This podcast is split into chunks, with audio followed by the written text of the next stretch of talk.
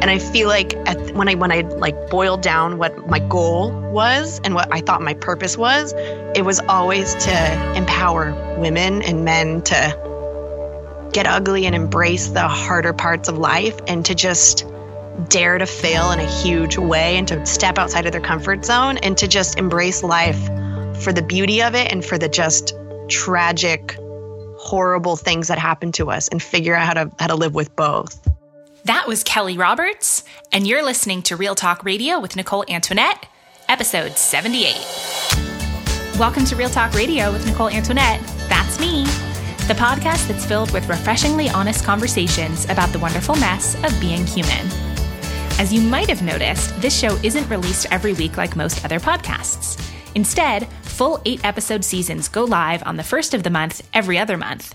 And in each season, you'll get to meet a wide range of interesting and refreshingly imperfect people who join me for one reason only to share the truth of what's really going on in their lives and to talk about things that we think don't get talked about openly and honestly enough.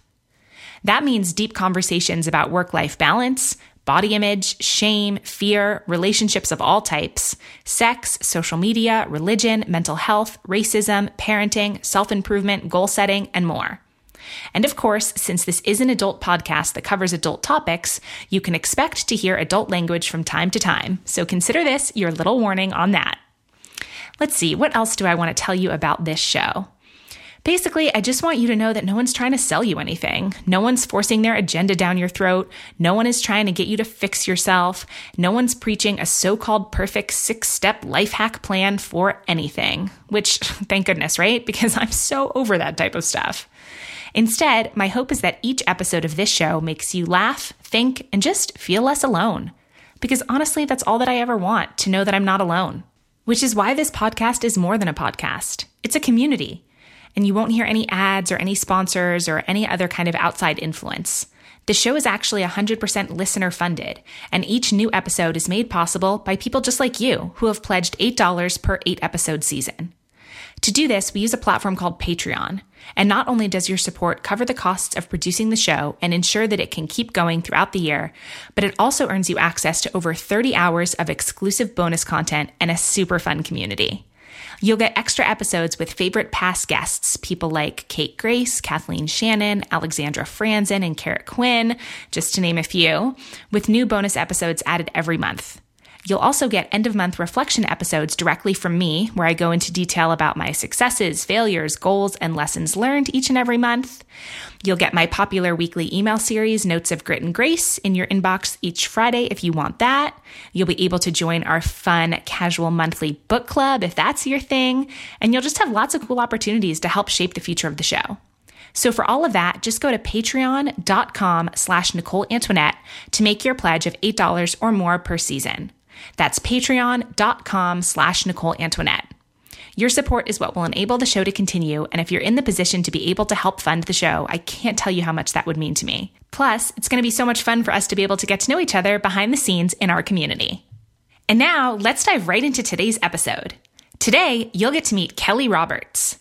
Kelly is a force in the body positivity movement, and you might know her from her popular blog and podcast, both called Run, Selfie, Repeat. Or you might know her from her recent Sports Bra Squad initiative, encouraging women to ditch their shirts and be proud and confident of their bodies. As a runner who used to hate running, Kelly has experienced her fair share of body image struggles. In 2009, her younger brother unexpectedly passed away, and while struggling to manage her grief, she gained more than 75 pounds. With that weight gain came insecurities and a new fight to regain her sense of self. Then one holiday morning, in an attempt to cope with her brother's absence and manage her grief and anxiety, she decided to go for a run. She didn't even reach the end of the block before she had to stop and walk, which is something that I can totally relate to with my own beginnings as a runner.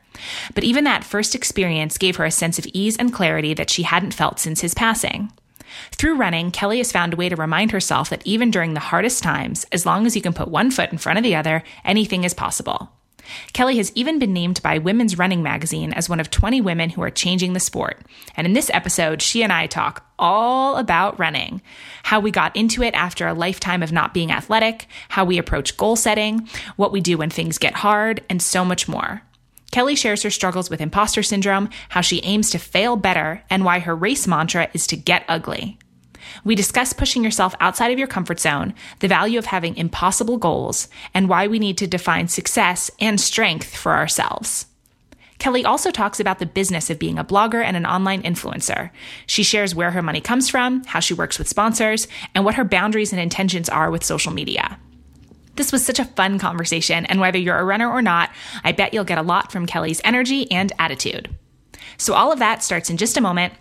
And as always, you'll be able to find all of the links and resources mentioned in this episode over in the show notes at NicoleAntoinette.com slash podcast.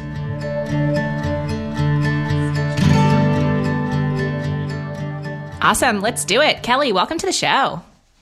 Woo!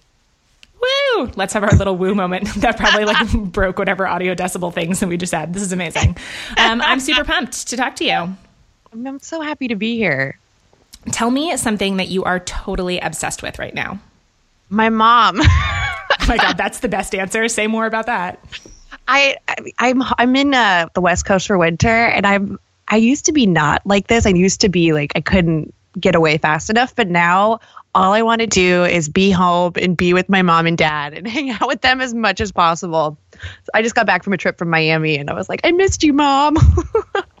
yeah, uh, that's that's funny. This is not, I mean, I guess I don't know what I thought you were going to say, but it, it, definitely wasn't this. I've been thinking a lot. Let's just go really heavy, really fast. I've been thinking a lot about death lately and oh. like my parent, you know, parents, that kind of stuff. And um, I don't know why, for whatever reason, in the last couple months, it's just like I'm constantly thinking, like nothing happened. There was no kind of, nothing preempted it. I just been thinking a lot about that. And part of when my husband and I moved to Bend, you know, really the big downside was we don't have any family here, right? Like my family, my parents live in Southern California. The rest of my family basically lives in New York. His family lives in Boise. And so we were kind of like, well, there's nowhere that we can pick that everyone is anyway, right? So we kind of had this conversation around and around. And I've been thinking lately, like how much I just want to spend more time with my parents, and that that really is the bummer of like having chosen to move away. Yeah. My brother, he passed away. His birthday was on Monday and I wasn't with them. So I was like, Mommy, like, I want to be with you. So now that I'm home, like, she had to go to work today. And I'm like, Oh, are you sure you don't want to call in sick and hang out with me? How do you feel like your relationship? I mean, you mentioned that your mom is what you're obsessed with. So, with your mom specifically, has changed as you've become like an adult? My mom has always been my idol. Like I was never a kid who was embarrassed of my mom because my mom is wild, wild and wacky and hilarious. She's a she's a special ed teacher and an artist. So she's like she growing up my mom made the most fun home environment. Like it was just constant like she tore up our carpet and painted the concrete so that we could like rollerblade and skateboard in the house. And she was just everything was always so creative and she totally was always a yes mom. Like anytime I did theater or anything, she she threw us into everything and said like I want you to go 100% and just like have fun and and fail and do everything that makes you happy. So she I mean as an adult, I think I appreciate that more now because I'm doing something that I think most parents would be like, maybe you should get a job that has security but my parents are always like, we're very scared for you, but also so proud. yeah, isn't that funny? I think about that too. My parents, neither of my parents graduated college. And so they were always like really big into education, education. And, you know, you yeah. have to go to college, you have to do this, which I did, right? Like I went through that whole process, was kind of like brainwashed into must go to best school possible, must be in debt for it forever. You know, that's a whole other story. But uh, since then, I've chosen very non traditional, like I've never had what I would consider a normal job, basically meaning you like go to a place where you work for somebody else for yeah. like nine to five or this or like all year round. It's either been seasonal stuff or self employment or weird cobbled together things. And I, I was really fearful that because of kind of the, I don't know, the emphasis that they place on education and maybe some of the more traditional success that they would be disappointed. But same as what you shared too. They're like, all right, I guess I don't, I don't know what to tell my friends. I don't understand what you do at all. Like, what is a podcast? But okay. I really appreciate it. It's crazy because we live, me and my sister and I both live in New York. And I know it kills my mom and dad because that we're not around. But luckily, like we both travel for work, so we're home every two or three months. But she would never, ever, ever be like, move home because I really miss you. She would, she's always the first one when we're like, maybe I should move home. She's like, no, you need to stay there. You need to try harder. Yeah. you need to figure this out. You can figure this out. whatever we can do, we will. But like they, we grew up really poor, so they've never really been able to financially help us. So, but oddly enough, like the emotional support of you can figure this out was infinitely more helpful in the long run. Yeah, I feel the same way. Um, so you mentioned traveling for work. When someone asks you, "What do you do?" What's your response? What do you say? I I tell them I'm a circus clown. Stop it! do you really? That's amazing. I stole that from my friend Brogan Graham, who started November Project, and I was like, because he, I mean, in a way, he's doing the same thing I'm doing. So I'm like, that that is perfect, Brogan, because we're both. We both have these really motivating, inspiring lives, but at the same time, like we're the first ones to go after a fun adventure and go for experience over six like we i think we define success differently than a lot of people so circus clown just seems like a right fit because it's so gross like the whole influencing world which i guess would be my proper title blogger and influencer because I, I just it's never been what i want to do like i don't want to sit here and hawk products i just want to talk about stuff that i love like luckily my sponsors like i love my sponsors and i'm obsessed with them so my stars have aligned but I call myself a circus clown. So funny. Okay. Um, so, two questions. First, when you said that you think you define success differently from other people, how do you define it? For me, I mean, I went, I got my undergrad in theater. I've always, I've always been a storyteller and someone who just wants to look at the world for what it is and, and hear different stories and experiences. So for me, living outside of your comfort zone is how I define success. You know, how what did I do today? What did I do for other people today? That's success. Like I money makes life easier. I would be stoked if someone knocked on my door and said we want to give you a hundred thousand dollars. but for me, I've never been driven by a paycheck or a title or or any of that. I've I want to help people and uh, give people hope and a laugh.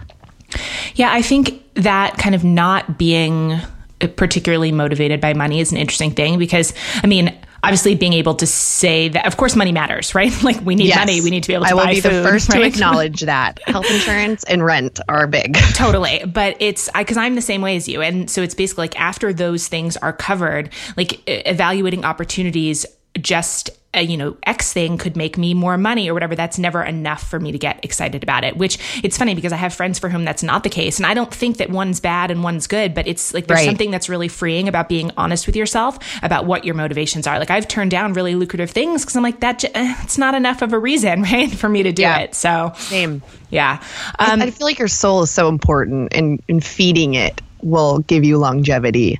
Yeah, totally. I mean, and I think it's just like an alignment issue. If you really do like get yeah. excited about hustling and making money and do it, that's awesome. Like then yeah. don't hold yourself back from that because of like this weird cultural story that money is shameful or you know like there's stories everywhere. So yeah, just that like honesty piece, you know, and valuing experiences like you said. So I mean, obviously I can tell you don't love the, t- the title influencer, right, or anything, but no, I hate it. I despise it. It makes me feel dirty.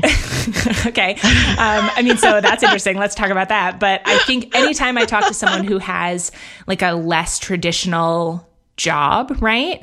People's questions are always, okay, but how do you actually make money? Like where does the money come from? So will you kind of talk about like what the like job part of your job is? Like what that looks yeah, like? It's hard. I mean, it's it's hard because people in our industry will still ask me what my real job is. And I'll like I remember one time we were at this I'm not going to name drop because that would be rude. But I was at this event this this weekend for a half marathon with a big publication, and the editor in chief. We went to get drinks with the, two of my a friend of mine, and we all went out to get drinks. And he was like, "So Kelly, what's your real job?" And I was like, "You you you paid for me to be here. you know that, right?" This is my job. What do you mean? Totally. Oh no, no, I didn't mean that. I didn't mean that it's not a real job. I meant like the No, no, yeah. The kind of behind the scenes like how does it actually work? Like what do like people give you money for what? Like I think people are interested in like transparency behind like job titles that they don't really understand if that makes sense. Totally. So I I kind of figured out early on that I, I I'm not going to be doing this forever. I think this will evolve into something else. So I made a conscious choice not to to go case by case and influence and and you know talk about fit tea and stuff. So I really tried to craft uh, partnerships. So I'll choose a big a big thing that I'll do for three or four months, and then I'll approach brands and try to sell myself. So I'll say for this amount of money. I think you would be a great partner for these reasons. Here are my analytics. You know, I get this many impressions, I have this many, you know, engagement, all this stuff. And then together we'll kind of form a almost a not an activation, but a campaign. So that's how I got by. And then this year, I'm sponsor. I got like full sponsorships. So it's not about going after something. It's not a campaign. I just have brands who I believe in and who believe in me. And we work together. So, I mean, I'm not a sponsored athlete, but in a way, it's the same. So, Oiselle is a partner of mine. So, they pay my bills and I love them and align with them. And together, we're, we're just selling what it means to be a strong woman. And then uh, I just, I just today signed with Strava which I'm really excited about. Hey, congrats. That's exciting. Thank you. I love them, so I'm very excited. I mean, those are both awesome brands. Obviously, anyone who listened to this podcast knows that I'm a big fan of Oiselle and have had, you know, plenty of Oiselle runners and stuff on the show. I'm so. obsessed with them. Obsessed. What is it about what they do that you feel like is a good fit for you and your values? I think it's really hard to find brands who really believe in what they sell I think everyone's going after women and women empowerment right now, but no one's actually fighting for them. And when I look at Sally, everything she does, she eats, sleeps, and breathes feminism and women empowerment and and redefining what it means to be a strong, powerful, successful woman in our culture. And it's so much more than clothing for them. I mean, just today, Sally posted a post about uh, like feminism and the and the female power suit that just totally spoke to me and like how she's saying goodbye to heels. Because they're uncomfortable and because they stand for you know looking a certain way and because they're they're they're just I, I i, mean i kind of agree. They're not they're not pro women. If you know in new york city if someone tries to jump me i can't get away in heels. I don't wear heels ever. I, yeah, that was a decision I. I made two years ago yeah, because they're uncomfortable. When you, yeah, and again, it's one of these things, right? Like if it brings you joy to wear heels, like go for it. I have no business yeah. like telling anyone else how to live their life, but I find totally. them so uncomfortable. I yeah. work from home and I've worked from home forever. I get like a real person dressed like maybe twice a week, and that means wearing like my non-sweaty Oiselle clothes over my like the things that are dirty. And I'm like, what do I have these heels for? I'm literally never going to wear them. So yeah, I, I I think for a long time heels for me were something I wore to try to be someone that I wasn't like I would try to wear them at work or or going to an event. But yeah, like I just I spent the entire experience that I should have been having fun uncomfortable. So for me, they don't work. But I mean, I know for a lot of women, they make them feel powerful. So go, girl. Yeah. I mean, but again, I think this is where like the nuance is important because it's so easy to even this thing of like, you know, throwing out your heels or whatever, like to take that as like some kind of rallying cry that, oh, I'm a bad feminist or I'm a bad woman if I yeah, enjoy no. wearing, which like none of that's true. Like all of these things are so much more, I think, nuanced sometimes than like marketing positions or whatever want us to believe. So I agree. I mean, the thing, one, I mean, I like a lot of stuff about Oiselle, but one of the things that I remember remember was during last year during the election. Like, I mean, they definitely took a stand, yep. right? And like not in this like really overblown way, but it was very clear, you know, where they stood. And there was a lot of, I remember reading through the like insane comment section of one Instagram post in particular, and people were saying, you know, you're a business, you shouldn't get political, you're going to lose this amount of business or whatever. And I don't know, like for me, it struck me as I believe the complete opposite. Like, no, I want businesses and every, like people to stand up for what it is they believe in. If they believe something different than me, then that's great. I can take my money somewhere else, right? Absolutely. And that's actually how we started talking was because we were both pretty loud during the election, or not loud, but firm. We both weren't afraid to speak up, which was crazy because a lot of bloggers didn't. None of the bloggers did, actually. I'll say that which I, t- I get. It's hard. It was a very difficult thing to to talk about because no one was talking policy. Everyone was talking emotion, mm-hmm. emotionally about what was happening. And for me, I I was living in New York with my with my aunt and uncle at the time who were huge Hillary fundraisers and they were very involved in the in the election and one of my friends Steph she was actually the CTO of the Hillary campaign so I was like heavily in it with everyone and like surrounded by it so for me to hear people knock Hillary not for what she stood for, but because of what she'd been through for, for very few things, it was very difficult for me to to not stand up for it and to not say like I'm not okay with a man calling another woman a pig or other things like that. Like I think you can you can stand for a different candidate and still say, "Hey, I'm disappointed in in that." That's mm-hmm. not okay. Mm-hmm. I think that's important, not I- idolizing someone. Yeah, no, I agree. I, so this brings up an interesting question for me, especially given, you know, like you said, you have sponsorships and you've had brand partnerships and like obviously social media and what you put out on the internet is a huge part of that. How do you think about like social media use for yourself? Like, how do you decide what to post, what to share? Like, do you have any kind of, I don't know if rules is too strong of a word, but rules or guidelines or boundaries or like things that guide how you engage with that? I think my theater background is is very helpful because I try not to post stuff without knowing what I want to say or having an objective because that that's a huge thing in theater. You know, you always have an objective. You know what how you want your audience to feel. You know what you want your audience to take away from something.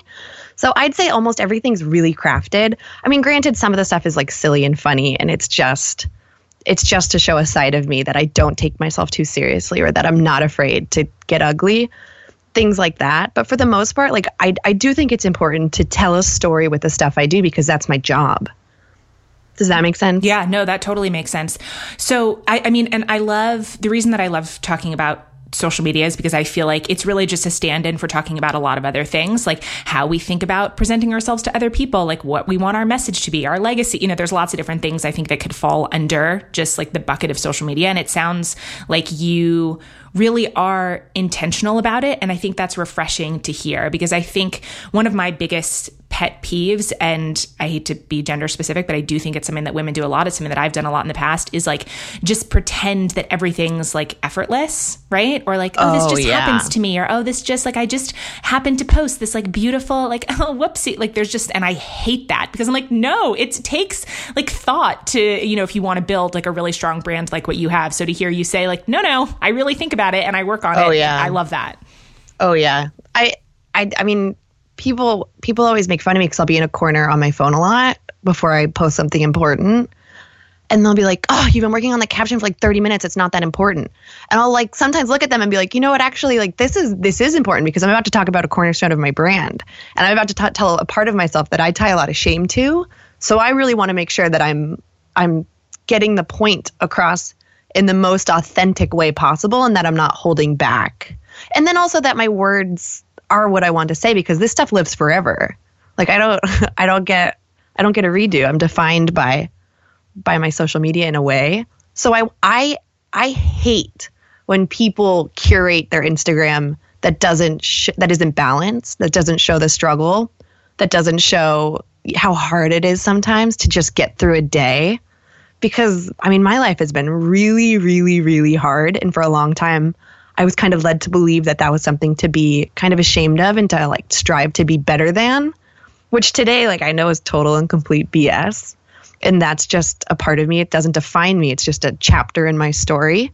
And it's not something I should at all tie any shame to. It's just something that I should talk about because so many other people are going through it.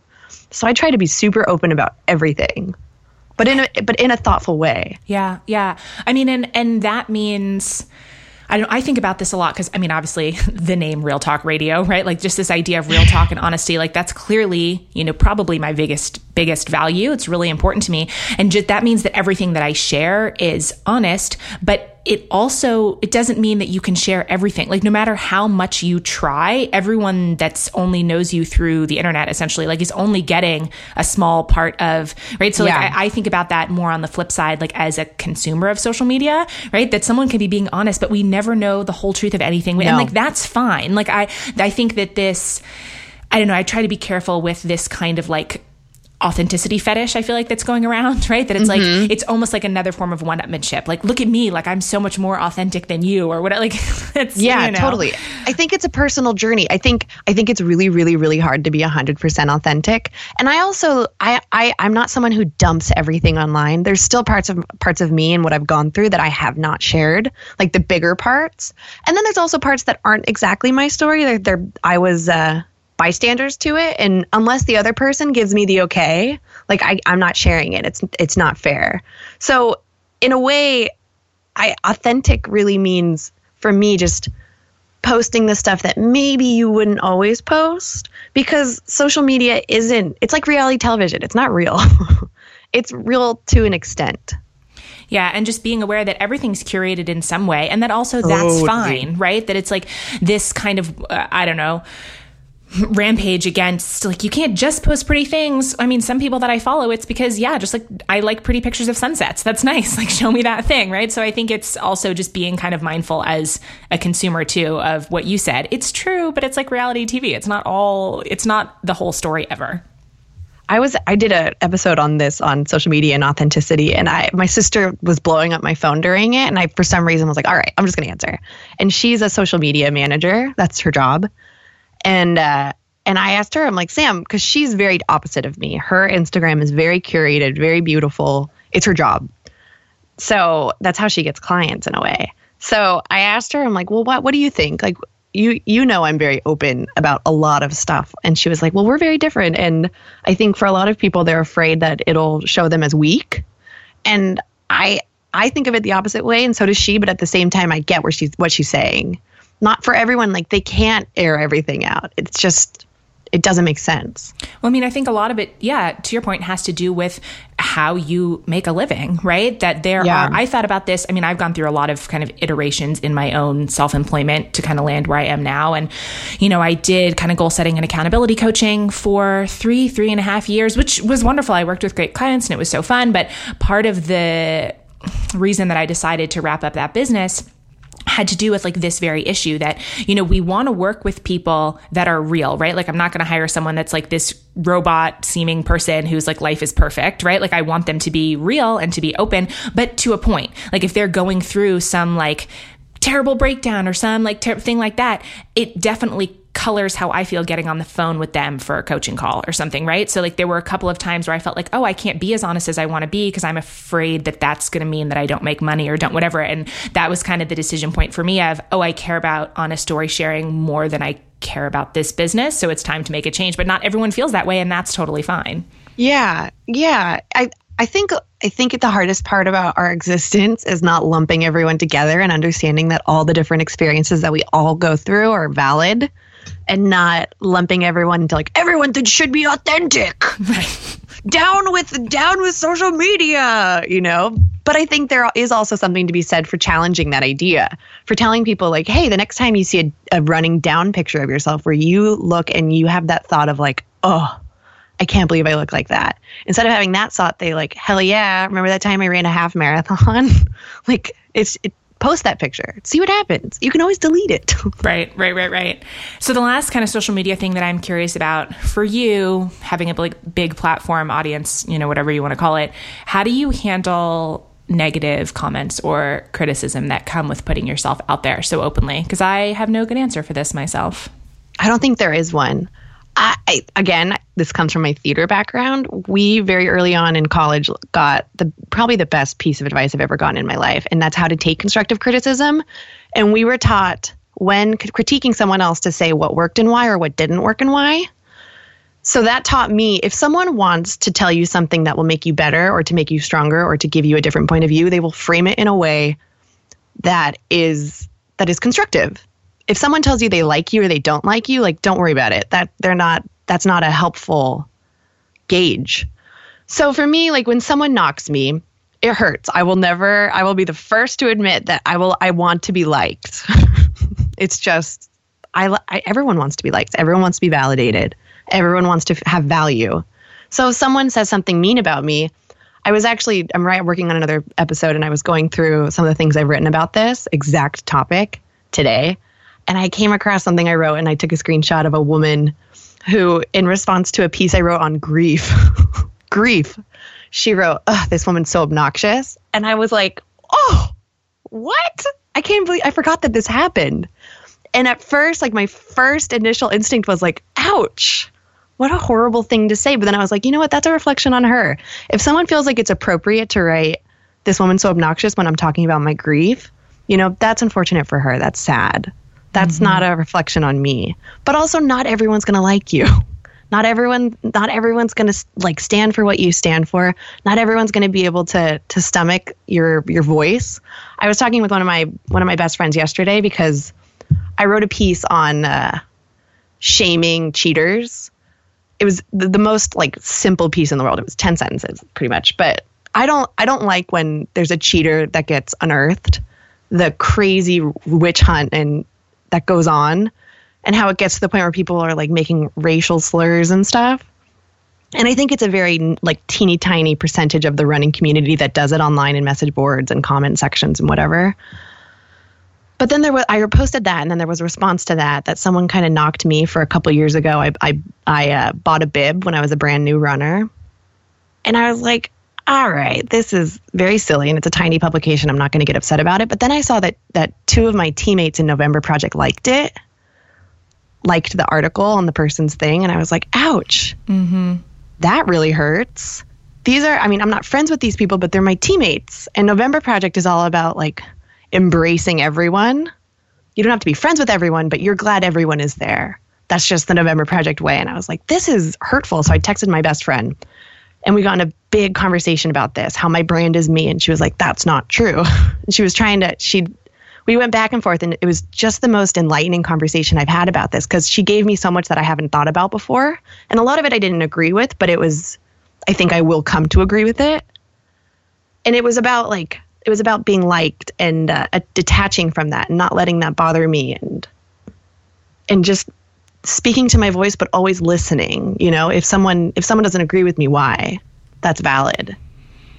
Yeah i think it's it's a particularly thorny thing to go through when you have a personal brand, right? Like it's not to say, I mean, criticisms, you know, if people are mean to you, that's never fun. But if you're making jewelry, right, let's say, and like the criticism or the whatever is about, I mean, of course, it's still a thing that you made, but it feels different when like there's so, or there seems to be so little separation between like you as a person. I mean, I'm speaking from experience. I don't know if I'm projecting onto you, but um, like you as a person and also like what your brand is, right? That's it's funny. I in in like iterations of things that I have wrapped up, I for years um a former coach um, and I ran like a beginners half marathon training program for people like me who started as like literal complete beginners, which I know you did too. We'll get into that. Um, and I wound up wrapping that up during a time when I personally took a break from running. Like I kind of felt like, oh my gosh, running has become such my brand that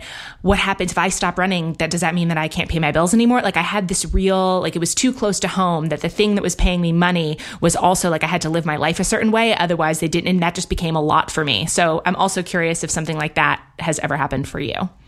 Yes.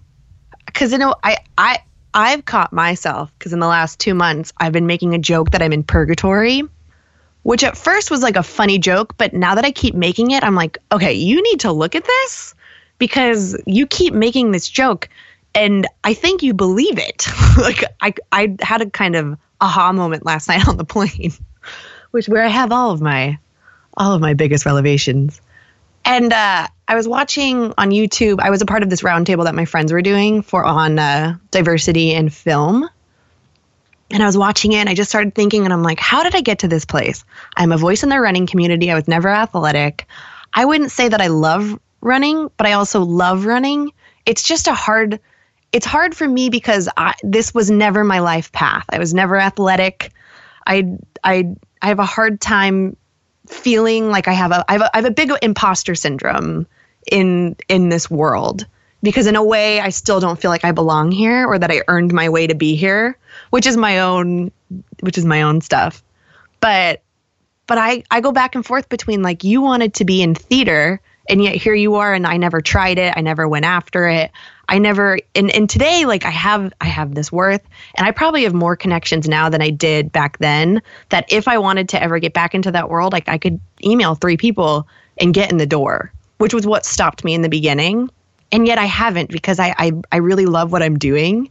And I feel like at, when I when I like boiled down what my goal was and what I thought my purpose was, it was always to empower women and men to get ugly and embrace the harder parts of life and to just dare to fail in a huge way and to step outside of their comfort zone and to just embrace life for the beauty of it and for the just tragic horrible things that happen to us and figure out how to how to live with both. So I, it's hard.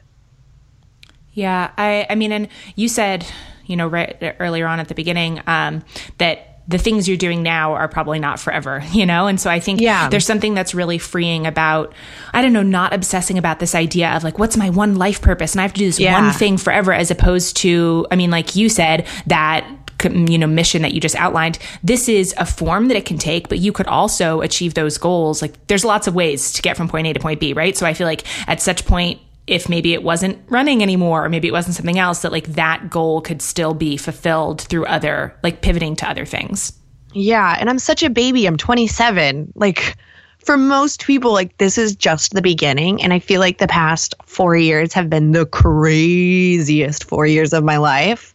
Oh, that's not true. I think I think in college that was the craziest. And hopefully the craziest it will ever get. But but it's just like I I I, I sometimes stop and be like, "Good lord. What's going to happen in the next 40 years? Like this has been a crazy ride." So I want to go back in time a little bit. Tell me the story of how you got started as a runner, because you said a couple times that you were never athletic, which I can relate to. I got started as a runner as an adult, also against like very unlikely odds. So I'm curious to hear that story. I always say that I was just desperate enough to start running because everything just kind of fell apart in my life. I was like, a, uh, not a year, I was a couple months out of college.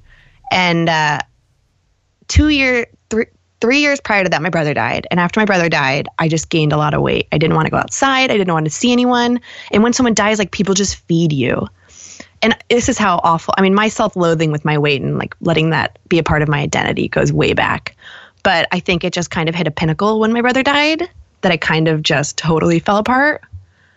But I gained a lot of weight. Like, I don't even know how heavy I was at my heaviest. I know it was over 200 pounds, and I know I lost about over 75 pounds.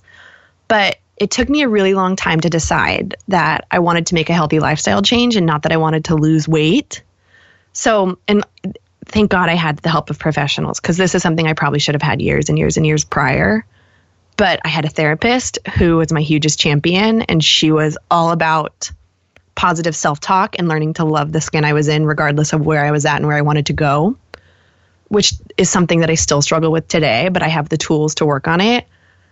But it, I mean, I ate clean, really redid my diet, hyper obsessed sometimes, but still struggle with that. But it took an entire year. I would go to the gym. You know, it started on 20 minutes on a bike, went to 30 minutes on a bike, went to 30 minutes on an elliptical, 45 minutes on elliptical, an hour on an elliptical. I hate the gym. I still hate the gym.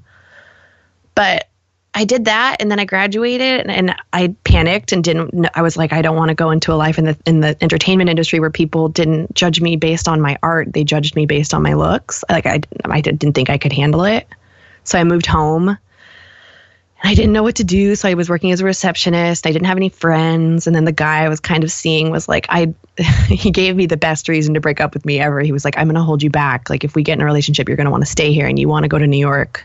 Like we can't we can't be together. And i was like at the time. Today i think it's the greatest he's a great guy. And i thank him very much for doing that. But it was thanksgiving and i was so sad with my life and what where i was and i was gaining weight back because i would go to the work i'd go to work and then i'd go to the gym and then i'd come home and sit on the couch and watch real housewives and eat which just like I wasn't happy. And so I, ha- I wasn't sleeping. I hadn't slept in like three days. And so it was Thanksgiving and the sun was rising. And I was like, I need to do, like, I need to move. So I put my shoes on and I'm like, I'm to go for a run. And I was crying. And I like started running and I made it down the block and had to walk. And I was like, this is ridiculous. Like, I go to the gym. How can I not run? But for some reason, I was like, you know what, just walk. So I walked and then I ran a little bit, and then I walked and I ran a little bit. And I think it took me like an hour and a half to go three miles. But uh, for some reason, I kept doing it and it was horrible. And every couple of weeks, I'd quit and convince myself that I wasn't a runner and it wasn't for me. But then I'd miss it. And so I'd start again. And then I ran a half marathon and then I ran a marathon. And then I got the courage to move to New York and uh, went viral. Now I am a, I'm a voice in the running community. So, isn't it still like if someone would have come to you on that, you know, Thanksgiving, whatever, like, listen, this is your future. Like, it's just, it always gives me a lot of comfort that the truth of the of the matter that you just never know. You never know what's coming. No. You never know what's going. Like, I, I, you know, my mom used to say that you know I was more likely to sprout wings and fly to the moon than to ever run ever like run a half marathon. Like I was, I mean, it seems like I was like you. I was never ever an athletic kid. No. Like I was an indoor kid, and yeah. I I mean, like a lot of people, I, I like things that I'm good at, and I'm not naturally good at that kind of stuff. So I just didn't do it. And my parents never really cared if I did it. And I grew up in New York, actually, and in London. And so was in big cities, and there were lots of other things to do, right? So it was never like a big deal that I wasn't this like super sporty, you know, and like always found ways to get out of stuff in PE, like in gym class in school. And same. It was just, I remember, yeah, I, for me, um, I mean, it sounds like running was really tied into grief for you. And for me i quit drinking and started running on the same day. Like running for me was really like a way out of the hole of like everything. And it was funny like i was nodding along when you were when you said something about um like that you were desperate enough to do it like just yeah. desperate enough to make it work. Like there is something to be said for like needing what do i want to say? One of the I think complaints that I hear from new runners, which is totally valid, and we can talk about this, is just about like how hard it is at the beginning. Like I literally could not oh. run for two minutes when I first started. Like you, like I went 100%. out and I, I mean, I couldn't make it around the block, and I was like, well, okay, like I got to start from somewhere. And uh, for me, I think the reason that I did stick with it was because I needed it to be hard. Because the fact that it was so hard meant that it was all consuming, meant that it pulled my focus away from like trying to get sober and like trying to basically quit this entire other life that I had. That there's like a perspective switch that happens when you can appreciate the fact that it's hard. Like it needs to be hard, and it's not that hard forever. But um, there was something for me like that. I really the fact that it was hard was the reason that it worked. Totally. There's so many different layers for me. I mean, on the one side, like I think the pain that I felt knowing that there that for once in my life there was a pain that meant I was getting stronger really resonated with me and that really kept me going. And then on the other side like running was so hard and painful that i couldn't think about anything else. Like i couldn't think about this guy who had rejected me. I couldn't think about how sad i was that i wasn't doing anything that i was too afraid to take a chance on myself. All that. And then on the other hand like it gave me something to feel really proud of so, because I mean, when you graduate from college, everyone asks you, like, what are you going to do now? What are you going to do with your life? Oh, what are you doing? What are you working on? And I couldn't say anything. Like, I, I didn't have anything to say. And that really killed me. Because I've always been someone who, like, I've always been a huge go getter, shoot for the moon, do anything that's impossible. And then for a lot of people hearing that I wasn't doing anything, that was watching their faces was really devastating. So when I could tell them, you know, like I'm I'm training to run a marathon, they would be like, "What? What?" Like that that was probably the the ballsiest thing I'd ever done. And I'd done some crazy things, you know.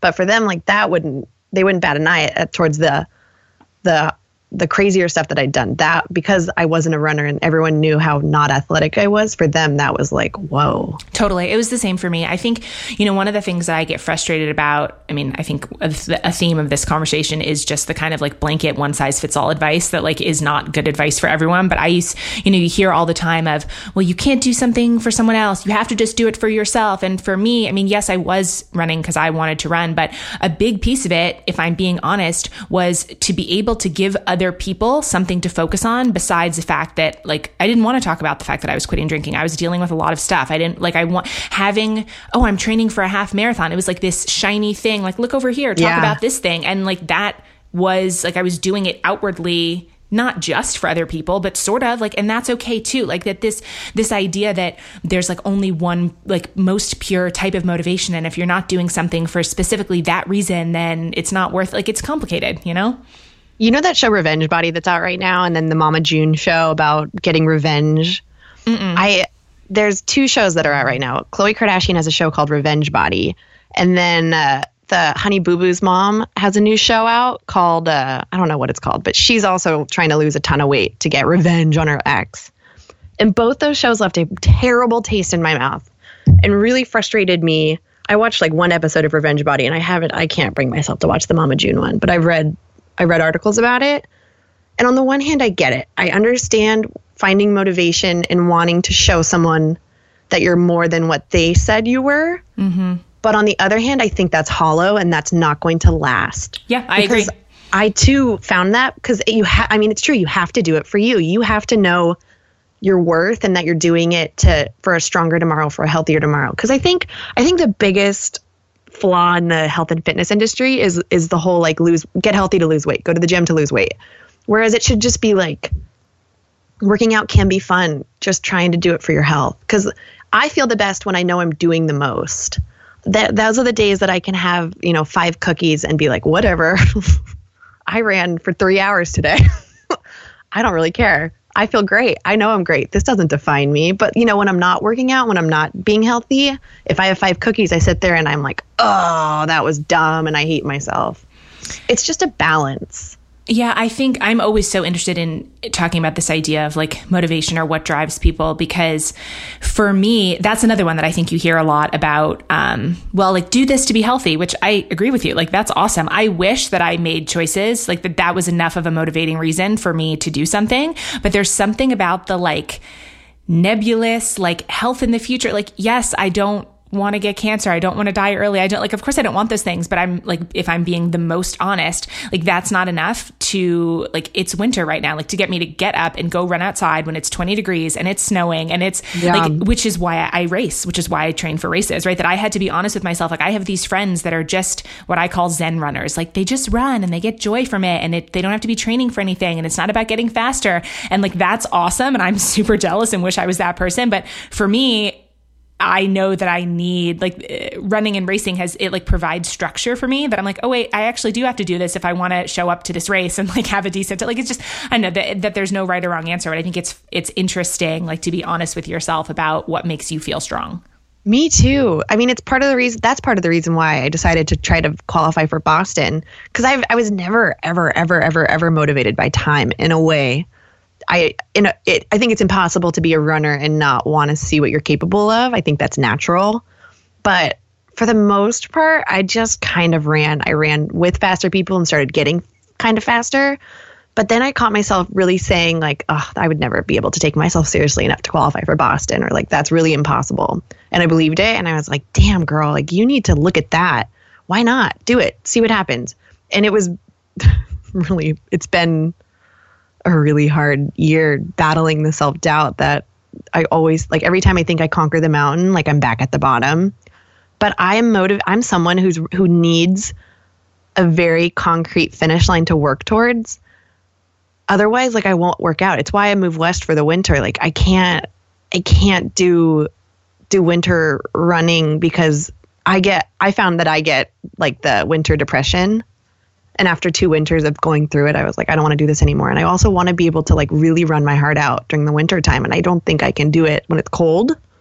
So I come here and like really kick my butt and work really hard towards this goal that is very elusive. Yeah, listen, the winter running the struggle is real. I will tell you. Like it was basically God. like two months of treadmill. This would mean this is the most snow that they've had here in like since like '96. Anyone can do it. I it just was, oh, take my hat off to you. I uh, I mean I moved Saint. here from LA, so and that's where I started oh. running. Like I became a runner in Southern California, so this has been Ooh. like a rude awakening. it's hard. You know, it but, is really hard. But again, this idea of motivation, like if again, if I'm really honest, sometimes the thing that motivates me is I really enjoy like feeling feeling smug, not even against other people, but there is something about yeah. like, fuck yeah, I ran outside in the snow, uphill, in the wind. Like, what? Like, bring it. Just there's something there that like 100% makes me There's a awesome. reason, like that joke, you know, how do you know someone ran a half marathon? Don't worry, they'll tell you. I mean, definitely. And okay, so you mentioned um, qualifying for Boston so for someone who li- is listening and um, maybe is not a runner or not in the running community and doesn't know what that means like qualifying for boston or what that takes will you talk a little bit more about that? Yeah so i mean from what i understand this is a kind of a newer phenomenon that so many people are so driven to qualify for boston. But in order to run that race to to, to get in you have to run a qualifying time. They call it a BQ. And granted you could run for a charity, but also those are hard to get. Those are spots that are that are pretty hard to get. You have to apply and like you know, get in. But for me, like my qualifying time is 3 hours and I think 35 minutes, but but because so many people want to get in, they start at the fastest time and then give X amount of spots.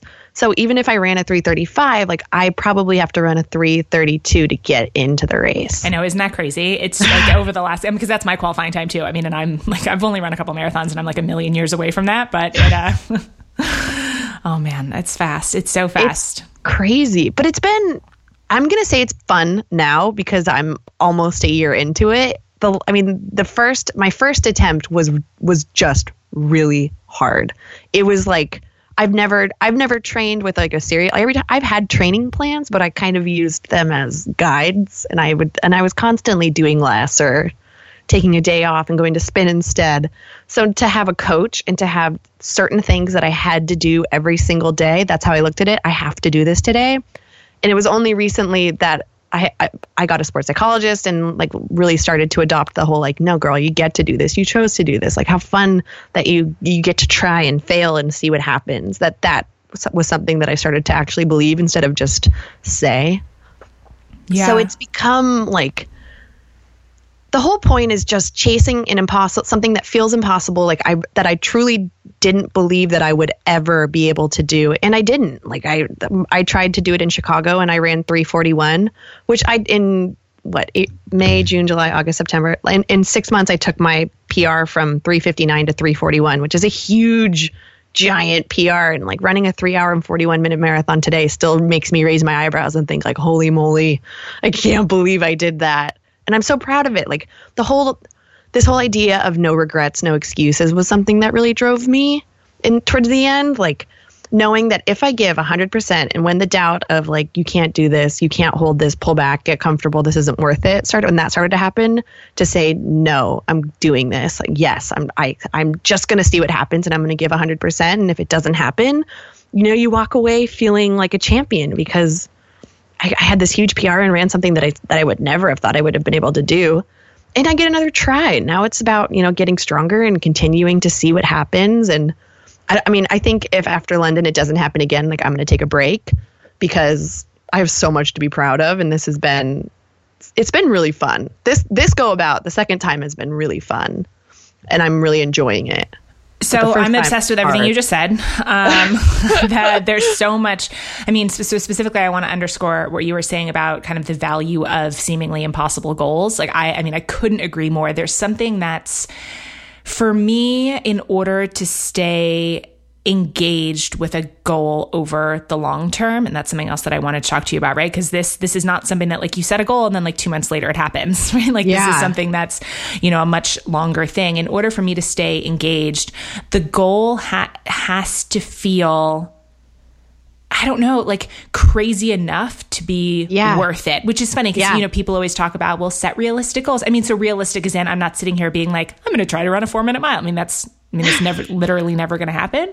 Um, but, you know, for me, the idea of being able to break six minutes in the mile, like that's a crazy, scary, impossible. Like, don't think, like, I think that it would be just on the edge of what I could do at my best, maybe on a really good day if everything yeah. aligned, right? And so, like, those goals that sit right at like the outside of like it's basically the last possible stop on the train of like impossibility, right? That I'm like it's just before I wouldn't believe it. That's the only way that I'm going to stay engaged with something. 100 I'm with you. I I always tell people like, yeah, set a realistic goal, but also like set that realistic goal in the middle of your impossible one. Let that be a benchmark. Mm-hmm. Uh, why not? Shoot for the moon. Land, don't get out of the atmosphere. At least you tried. In, I mean, in theater, I, I feel like so much of my life is based in this, but they, we always say feel better. You know, like go 100%, fall on your face, do it bigger the next time. Don't let these let trying and failing stop you from from going further. Because you are going to fail. You're going to have so many more failures and you're going to have successes. And we're really taught to like fear failure and to be embarrassed by it to try not to be it. I read this incredible book. Uh, what was it called? The code to confidence. Oh every woman should read it. It's an incredible read. But they talk about this too how women really feel like they need to be perfect before they do something and apply themselves it's why you know we don't raise our hand unless we know the answer. Whereas guys will just raise their hand and throw it out and then they'll do it again. They won't feel any shame. But women like we we have to feel like we need we need to know what we're doing. We need to feel confident in what we're doing in order to do it. And and that's something that I've been trying to really challenge so ever since reading that book and ever since learning feel better and it's hard. Like it, I, it, I, it's for a second there, like in the middle of the Chicago Marathon, not in the middle. We were probably at 24 during the Chicago Marathon, and some guy saw me and he goes, "Come on, Kelly, BQ or bust, like you can do it." And at that point, I knew it wasn't going to happen. And for a second, I like almost started to cry and was like, "Damn it, how embarrassing!" But then but then, by some miraculous moment, some girl came up beside me and was like, Hi, Kelly. Oh my gosh, how's it going? Like, are you going to do it? And I was like, I don't think so. And she's like, That's okay. Uh, I think I, am going for my BQ and I think I got it. And, and, and she thanked me. And I was like, Oh my God. this moment in my life. And I started to cry and I was like, I can't run and cry. and and it just brought it all into perspective. The whole feel better. Like, no, be proud of trying. There's so much, and it's not about try and half ass it. It's you have to try and go for it. You really have to apply yourself and do everything you can today to get to that place where when you finish, you have no regrets and no excuses. Because mm-hmm. we're all in it together. I mean, you're not doing something alone. And really, like, what do you have to be ashamed of if you try to do something and fail? Yeah, I think that that's something that isn't talked about enough. This idea that max effort or just effort in general has a ripple effect. Like there is something when you see someone else, and obviously we're talking about this in the context of running, but I think it could be true in any other arena of life. There is something about watching someone give their all that's incredibly emotional and impactful, right? So yes. I think about that a lot. I also think you know, with goal setting, and I'm definitely a big goal setter that for me, I mean, I know people say like it's not about the destination, it's about the journey. And I think that's that's true and also uh, what do I want to say? I think achieving something that you set out to achieve, especially if it is one of those like upper reaches impossible goals, like it's the best feeling, right? So I don't want to yeah. say that that's not true. But what I'm most interested in with goals is setting a goal that in order to even ha- come close to being able to achieve it, I have to become a better version of myself, right? That I, yeah. I mean, even what you said, going from a 359 to a 341, I mean, there was definitely growth that had to happen. Like you have to get stronger, you have to get mentally tougher, you have to confront like all of your stuff, right? Like I think about that for me, like the excuses and the stories that I tell myself that are complete bullshit, but are still like standing in the way regardless. Like setting goals that are going to basically force me to deal with myself is like the, those are the most worthwhile goals I have found. Totally. I think I think it's twofold. I also agree. I think the journey is very, very, very, very, very important, but you can't forget the end goal. I'm just thinking about my 341. That's amazing. In that day. Oh God. But it's but it's almost like Ugh. That's why you have to find it. Ha- there has to be a larger meaning, right? Because it would be so easy to run a 341 that's not a 335 and to be devastated. Which it's it's again like we're complex, right? So you can run yeah. a 341 and you can be heartbroken that it wasn't a 345, and also you can you know give yourself whatever grieving period you need about a goal that wasn't met, and then to be like, wait, hang on, I just ran a huge PR. Like everything is more than just one emotion. Yeah. Totally. I think the the craziest part was like having to to do that on stage with people watching me and then like finish I I think the best part about the marathon is that it kind of takes the BS filter off like you don't get to construct how you feel afterwards. You're too exhausted to even try.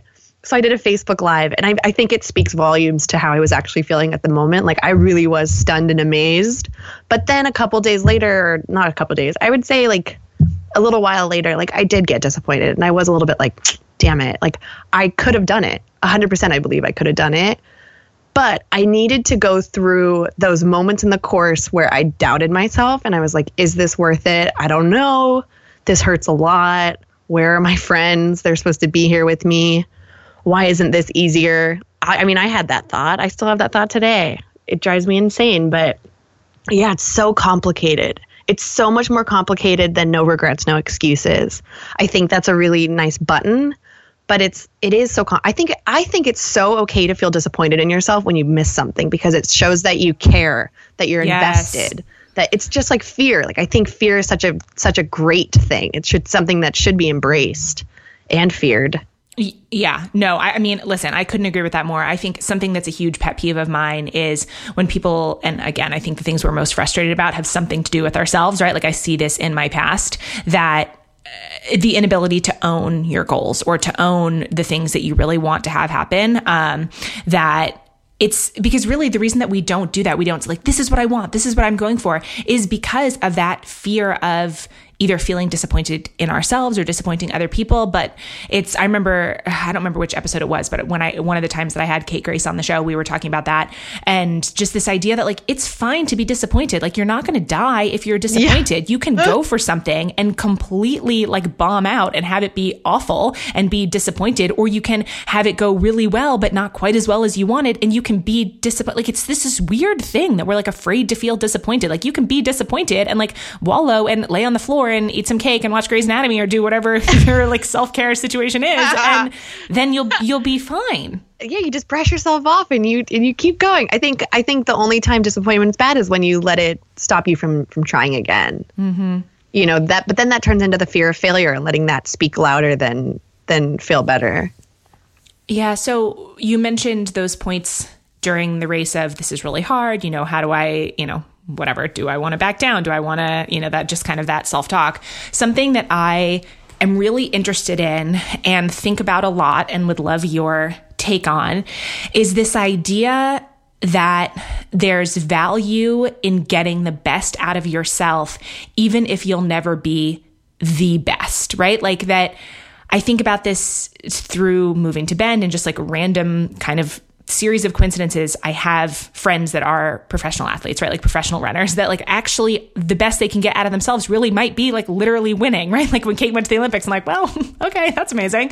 But it's like when you see, it's almost like there's a kind of motivation that makes sense when you could actually win. But then how do you, as just like an average runner, which I am, right? How do you kind of push yourself to get the best out of yourself, even if there's no comparative glory. Does that make sense?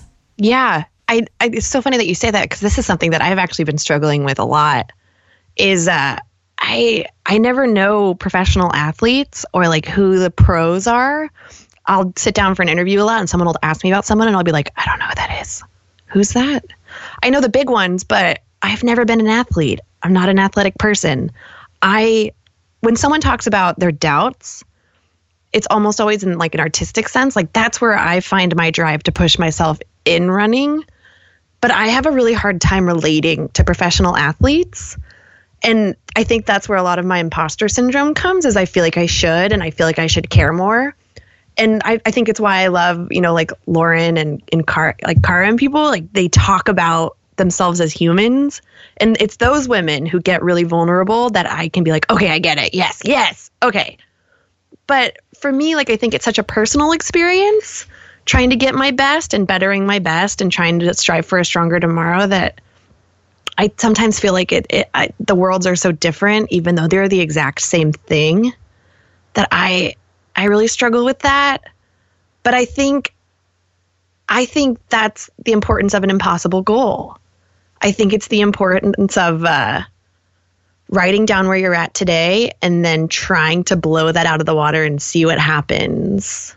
Because i mean who knows what'll happen? Like what if in if london marathon is my is my goal? Like what happens if, i always think about this i'm like girl what happens if you run a 325 will you want to keep going? Will you want to keep trying to get faster? Because god i hope not. I hope that's kind of a button and then we go back to fun running. Yeah. this is really hard. Really really really hard. Like my body always hurts. Always and on the one side like it's so addictive and this like this the pain train is it, it really after after eight months like it's become this weird thing that i just love. Like i really crave it. And i'm not going to say i enjoy the pain. Like i still like just on tuesday i totally had a panic meltdown about having to run seven minute 45 second miles for you know two two mile repeats. And i was like ah ah ah and it wasn't i mean that wasn't a hard workout. That was that was kind of on the easier end of a tempo run for me. So I, it's weird. Like I don't I don't know why I freaked out about it. So I, I mean, this is this has been the most like emotionally to- taxing experience. I hope I hope I kind of do this and be, feel validated enough that I'm done. Yeah, I mean, I think It's interesting. It goes back to what we were talking about before the, about the different sources of motivation, right? That like maybe if at the beginning what it takes to get you out the door is like I'm going to prove something to people, or you know, it's more of an outward thing. Yeah. But and to, to the truth of your point that that's not enough forever. Like I was uh, thinking about this. If I think back to my 5K PR, which was like one of my favorite races a couple years ago, and there was like that moment when you know that you would just be less uncomfortable if you slowed down, right? Like it's yeah. that it's and like being able to talk yourself through that. And it was like that moment of no one, I mean, of course, the people in my life that love me, they want, you know, me to be proud of myself and they support whatever I want to do. But like, no one inherently cares, no. you know, like with the marathon, like if you run, you know, at this time or at this time, like it doesn't actually really matter. So it has no. to matter enough to you totally. that you're going to be like, I am not going to give up. Like there has to be like a sense of integrity or pride or like personal drive. And it's funny, like you can, say that you have those things. I learned this the hard way, but like when you're in the middle of the race and everything's the worst and like every part of your body is like, just slow down. Like, just like it, this doesn't matter. No one cares. So what if yeah. you finish 10 seconds or 20 seconds or 30 seconds slower or, you know, whatever it is? Like there has to be some really strong core I don't know. I've been thinking about that a lot lately. Me and, too. That's so funny. Yeah. I literally thought about this my entire run yesterday of like, why are you doing this? Yes, people care, but not really. You're not going to send a world record. Like you're you're actually going to run a time that may not get you into the race because so many people are faster than you. well, but I mean, in that, it's almost like you have to be able to laugh and be like, this is absurd. This it entire is. thing that I dedicate so many hours of time to, like, because everything is like inherent, like sort of meaningless. You could say it that way, but it means something to you. And there's like, if, like for me, I look at it, provides some kind of anchor and some kind of foundation. And like, I'm just a better person. Like when I'm committed to running, I don't know that just, it is what it is. I don't know how or why, but I do notice that there's some carryover. But this idea, something okay, what do I want to say? So when I think of goal setting, goals to me are things that are measurable, right? Like in the realm of yeah. running, you know, breaking a six minute mile, like you, it's very easy to say you did this or you didn't do this. There's no ambiguity with goals versus intentions. Like I, I took a year and a half break off running. And so I'm just coming back to running now, essentially. And I ran my first race in like two years a couple weeks ago. And so I had goals, but my intention was just to basically like stay uncomfortable the whole time. Like an intention is more like who you are in the race to me. Ooh. And something that I've been really interested about, and you mentioned a couple of times this idea of like getting ugly. So I want to talk about that. Something I'm interested in is like I have this desire to almost like risk blowing up and not finishing a race. And I'm talking about like, I'm interested in like 5Ks, like shorter distances in order to see like how deep into the well I can go. Cause I've always been concerned I with, I want to finish, right? Or I want to, but like, what if, so like, you got to the place, you got to the place where, you're like, well, fuck, I have to lay down on the side of the road here. It's been, oh my God, I've never even thought of that. like, because that's the thing. Like, I'm so conservative and I'm so afraid of pain. And like, so I ran this race and I was uncomfortable the whole time, but like manageably so, right? Like I wasn't, but like, what does that look like to be like, well, it's been 1.75 miles and someone has to come pick me up in their car because I like, literally that's amazing. Can't. And oh I don't know. I, that's yeah. that's a campaign in and of itself. That's yeah. genius. That's I, brilliant. I've been thinking about that. I mean, this is literally just like the last like week or so because I'm coming up in a couple weeks. I'm doing basically I'm doing another 5K and then I'm taking a week off. It's the end of like what's been like a 17 week training cycle, and I'm like, well, what's next? Like, what's going to get me excited? And I'm like, hmm, why don't I do a series of races of where I like try to die? Race. it's like a smart human experience. so that's what's on my mind is I'm thinking cool. about doing a series of races where I'm like, maybe I'm not even going to be able to finish this 5K. but you know, what? in a way, like that's so smart because you, you really do find out like where what those limits are when you can push yourself further at certain points of the race. Because I feel like you don't learn how to run a smart race until you run the smart race. Like I didn't run a smart race until last year during the New York City half. That was over 20 half marathons, over five marathons, you know, that I ran my first smart race and I was like, oh, wow, wait a minute. I get it. I get what they mean by empty the tank and run conservatively and then get faster and then just like leave it all in the course. Oh, wow, this is very different. But I love that. Like, you, you can't get to that place of learning how to run smart until you really know like where you can break at certain points in the race. Yeah, Oh, and that's so we'll see how that goes. But like for me, I mean, so much of my initial motivations, like I wanted to run a half marathon, okay, and then I ran ten of those. I wanted to run a marathon. I ran a couple of those. Like, eh, I'm kind of over it, at least for now. Like I'm kind of Totally. over it. That the nice thing about it's funny, I actually didn't start valuing the 5K until I don't know if you remember a couple years ago. Lauren wrote this piece for Runner's World that was all about Yeah. like why the 5K is awesome. We talked about it when she was on the show a bunch of seasons Yeah. ago. Um, but the benefit of it is that you can race that distance all the time. Like there isn't as much pressure on, like if you're training for a marathon and it doesn't go well, like that's your race. You can't the next weekend then go try again. Like it's a marathon. Yeah. You're beat up regardless, you know? um, but a 5K, like if I wind up laying on the side of the road, like, okay. You're good to go a week later. so It's so we'll yeah, yeah, that's that's really funny. I mean, I want to try that. I want to see what happens. Maybe this is your post London marathon thing. We can try like death I dig it. Let's do it. I mean, that's the epitome of get ugly. Okay, so talk to me about that that phrase, or like, what does that mean to you? it really does mean you get to a place where you transcend any like all all conscious thoughts of what's going on and you are so hyper focused on what you're trying to do that if there's like you know if you see a friend if you see a photographer you don't notice them. You are ugly. You are in it to win it. You have pain face. You are like like it is that is the epitome of like blood sweat and tears you know? You lose you lose that like that that need to look outside yourself during a race. Yeah, like your ego drops away almost, or like your self consciousness. Yeah. that's Yeah. interesting. I mean, that's it's funny. You mentioned before, like people's hesitation to post, you know, unattractive race photos. I love that. Like, I want to see the too. photos where people like they look like they're, you know, they're like foaming at the mouth. Like, there's like something about effort. Like I said, like there's something about effort that's like very. I don't know, that's really invigorating and inspiring for me. And so this idea of like get ugly, yeah, I mean, maybe that's the mantra of these races that I'm going to try to do. Yeah, I mean, I stole it from Oiselle. I wish it was mine. And the first time I saw it, Lesko was actually holding it. I mean, I- ran the New York City Marathon a month after running Chicago, and like, I knew it was going to be a bad day. Like, my hip was really bad because I ran, stupidly got roped into running a half marathon the week after uh, Chicago, which I shouldn't have done. And I told myself I wasn't going to do. And that whole weekend, I walked around in flip flops and not sports bra so that I wouldn't get tricked into running like the 5K or the 10K or the trail race or whatever. Because I would show up and I'd be like, oh, I want to do it. I want to do it. Then I'm like, oh, you're in sandals. You can't. But the night before, like all my friends were like, come on, you're going to be so jealous when you're standing all by yourself. Like you can always drop out. Of course, I wasn't going to drop out. But we ran a really really fun race and I had a great time, but it totally exacerbated the the blow the blow up in my hip.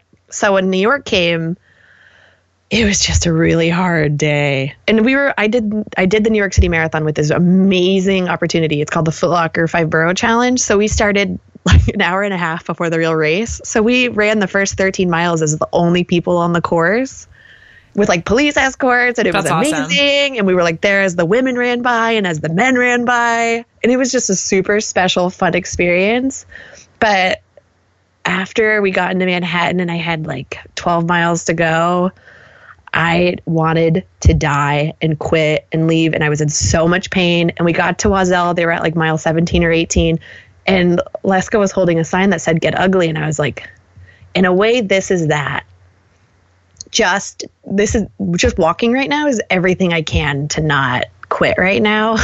like this is the ugliest I've ever been.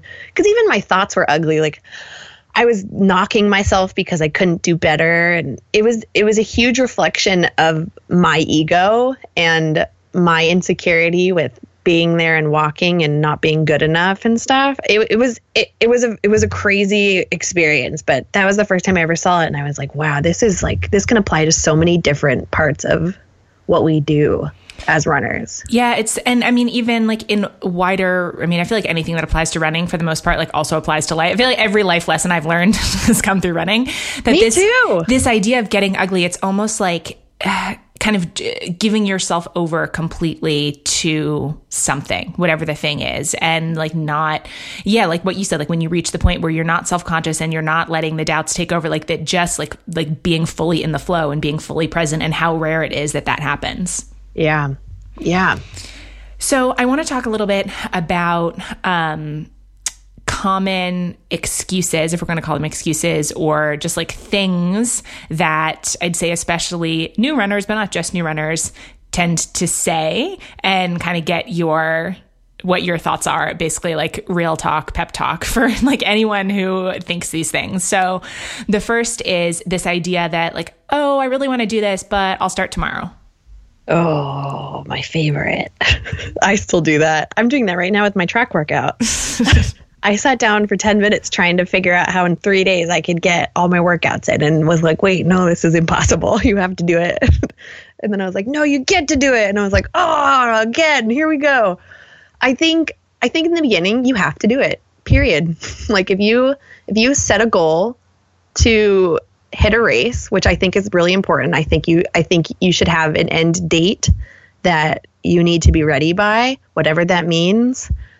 I think that's really helpful. And then and then forcing yourself to get into a routine cuz I think that's kind of the hardest part, especially if you're working a lot and you have kids or a family or friends or a boyfriend or a girlfriend and life is already crazy carving time into your schedule where you are expected to get it done is really really really important. Because i remember when i was working a full-time job and i like was at work for 10 hours and i you know wanted to have a social life. Like if i didn't work out in 60 minutes on this day like it wouldn't happen. And then the day would go by.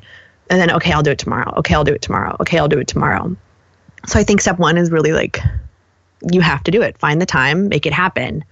And then you can start playing with the no, you get to do it. Find the fun, find the joy, listen to podcasts, listen to that. Like let it be your escape. But yeah. Mm-hmm. I think I think finding the goal that scares the crap out of you. For you, it may be your first half marathon, it may be your first marathon, it maybe it's your first 5K, 10K, maybe it's a mile, maybe it's just maybe you are trying to lose 20 pounds. I I think a lot of the times I shit on losing working out to lose weight I think it's more you're working out to get healthy and the weight will take care of itself.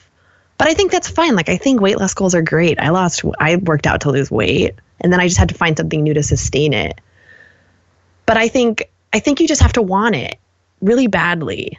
And then you have to figure out how to make it happen because sometimes when you want something, like that's not enough. And that's kind of the most heartbreaking part of quitting. People are I hate when people say that quitting isn't an option because it is and it's not the easier option and it really sucks when you quit because then you sit there and beat yourself up for months and you just like wallow and it sucks but like you don't really know what else to do because you feel like you couldn't do it quitting is never like oh this isn't worth it whatever brush it off.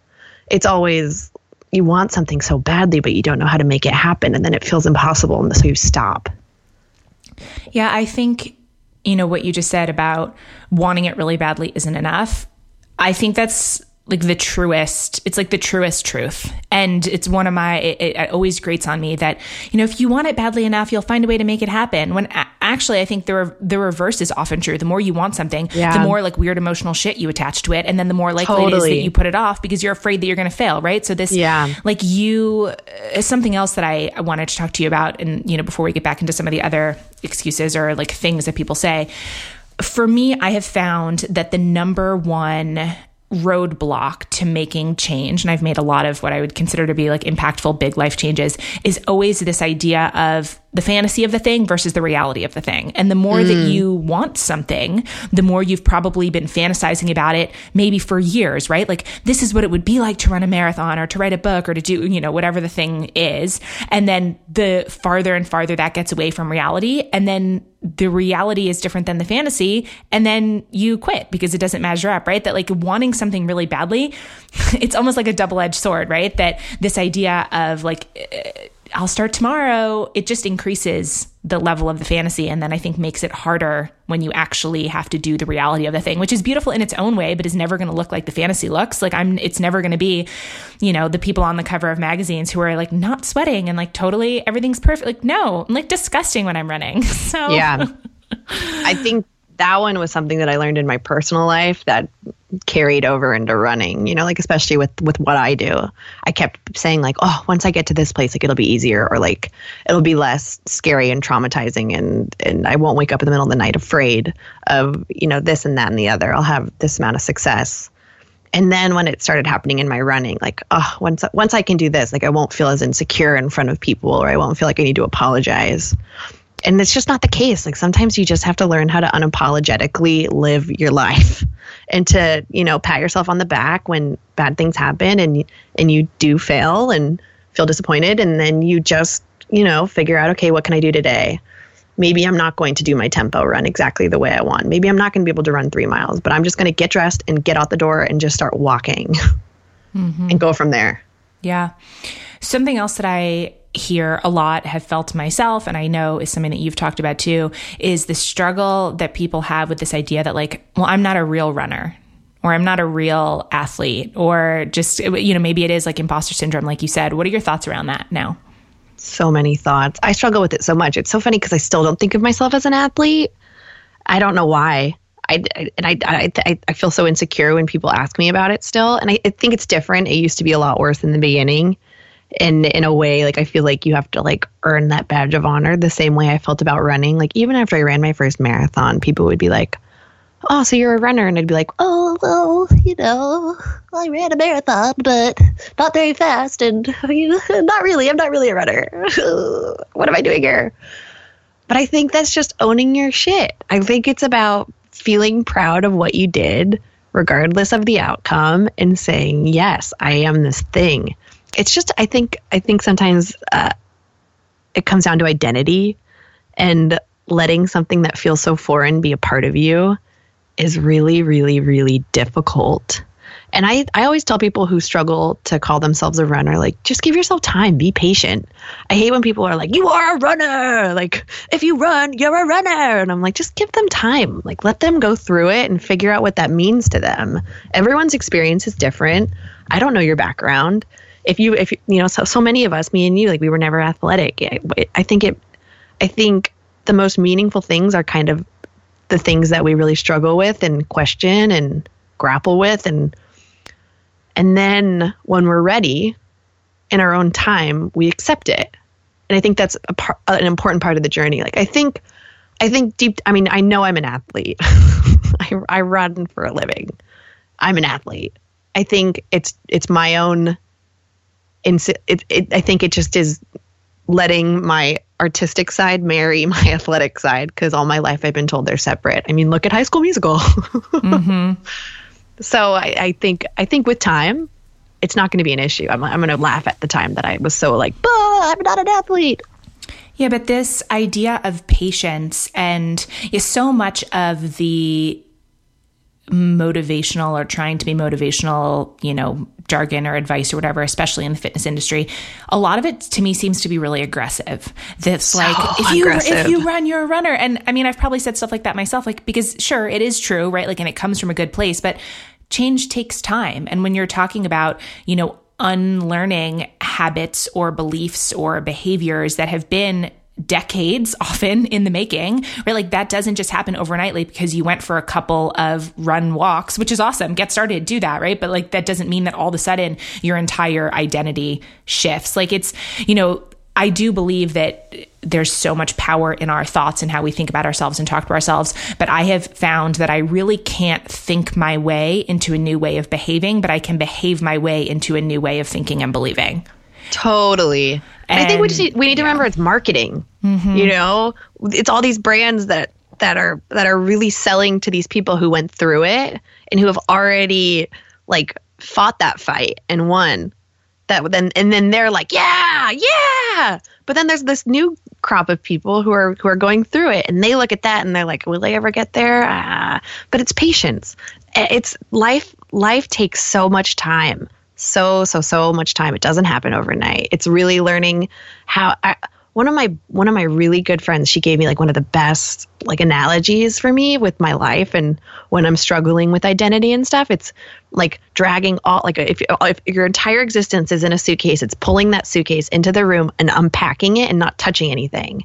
You know letting everyone see everything for what it is not feeling the need to like brush something under the rug or hide something just being comfortable with everything as it is and that's really difficult to to acknowledge that like i don't know how i feel about this or like this is what i'm struggling with or i, I don't i don't know how i feel about this because we all feel like we need to know the answers yeah Yeah, I mean, just this idea that like stuff takes time, and that's all Yeah. right. Like it, like we are so obsessed with like quick results and things happening fast, Finish or, lines. right, or like happening according to like whatever our arbitrary preconceived timeline is. Like I, I mean, I even think back. It's been, I mean, it's been a while now, but thinking back to you know from the day that I tried to run and could barely run for two minutes to when I ran my first half marathon, which that was my impossible. Even as I was setting the goal and training for the goal, I'd never believed that that would happen. Like it just felt Me like too. completely impossible. And it took it took six months. It was yeah, it was what like twenty four weeks, whatever that is, and. Even that, like that's a long time when you look at like every single day for that's whatever what 160 something days. Like it's a, it's a long time, and even that is like six months in the course of a long life isn't really a long time. But that I think a lot about just that change is possible if we're willing to let go of like the way that it looks as it's happening. Like for me, taking that year and a half break from running was really interesting in a lot of ways and coming back from it was really interesting because it was almost like I started running again last September so it's you know it's been some time now whatever almost what like 6 months again that it's the same and totally different as it was the very first time because like the the benefit of the first time is there's so many quick wins, right? Like every Yeah. week is the farthest you've ever run at some point, right? Yeah. So whereas like coming back to something was like, well, fitness, like it's almost like I put off getting back in shape because I like I know, I know how it's going to be, right? like, like Totally. it's going to be hard. But like for me, basically the talk that I had to have with myself was, what if it's just fine that it's like miserable for 12 weeks? like, and it was like, I will tell you, it was like until you get to a base level of fitness where you don't want to die every single time, it's awful. And I mean, I don't know if that was your experience, but that was definitely my experience. Oh yeah. I Uh, always tell people to celebrate every win. Like so there are some days where getting outside and going for a walk is a win. Mm-hmm. Like like on Tuesday I had a really bad that tempo run that I totally set myself up to fail on, like was a bad run. And it was like finish and celebrate that you did it. Yes, you could have done 800 things differently, but whatever. We didn't we didn't stick to the excuse of I'm in Miami, I want to go to the beach and drink with my friends. No, you made it happen and you knew you had a stupid lunch that was going to be a problem and whatever, you did it, it happened, it's behind you, the end. And then like moving on. If you get outside and you run a mile for the first time in your life, like please stop and like dance and do something like scream it from the rooftops, like celebrate yourself. Nothing is too small or too ins like insufficient to say like hell yeah, I am the best. Yeah, I agree with that. Like building a habit of self celebration, I feel like Yep. sounds really. It's one of those things that's simple but not easy. Like it sounds Oh, yeah. easy, but everything in our like culture and setup is, I feel like, against that. Right? That Yeah. it's so easy to diminish your own accomplishments. We're so quick to name all the things we hate about ourselves or all the things that we're disappointed about, but we'd never stop and be like, I just totally rocked that interview. I am a champion. Like, mm-hmm. yes. You don't have to tell anyone. You don't have to like stop the subway and and like tell everyone how great you are, but you should take time every single day to like look in the mirror and name things you love about yourself or really build yourself up. Like if you write something shitty, you can you can knock yourself for that, but then you can be like, but you know what, I did it, and I do have something to say, and this will get there. Yeah, a hundred percent. It's one of the things. Like I obviously I said this before that the kind of core value of mine is this idea of honesty and especially being honest with yourself. And I think people often misconstrue that as being able to like tell yourself the hard things, right? That it's like being honest with yourself. It almost has like a negative connotation, like not lying to yourself about the things that you're really not good at, which like is also true. It's definitely a part of it. But the other side of it is equally important. If you're going to be really honest with yourself, if that's something that you're committed to and kind of having real talk with yourself, whatever that looks like, it has to go both ways. You have Yeah. to be willing to sit through the discomfort of, actually this is awesome and here's why or you know this is something that i did today that's great or it's this idea of that's again going back to social media about like authenticity and like you have to be authentic i think that has turned into kind of like buzzword for not being afraid to talk about the things that are hard which is awesome right but we don't really put i think enough emphasis on the way that authenticity can also mean the opposite which is Yeah. like not being afraid to talk about the things that are awesome right Did you read Shonda Rhimes' Year of Yes? I did. Oh, when she talks about accepting praise or like compliments, it's something I really, really, really struggle with because my my social media existence is really built on being liked and like having people say really wonderful things about me all the time.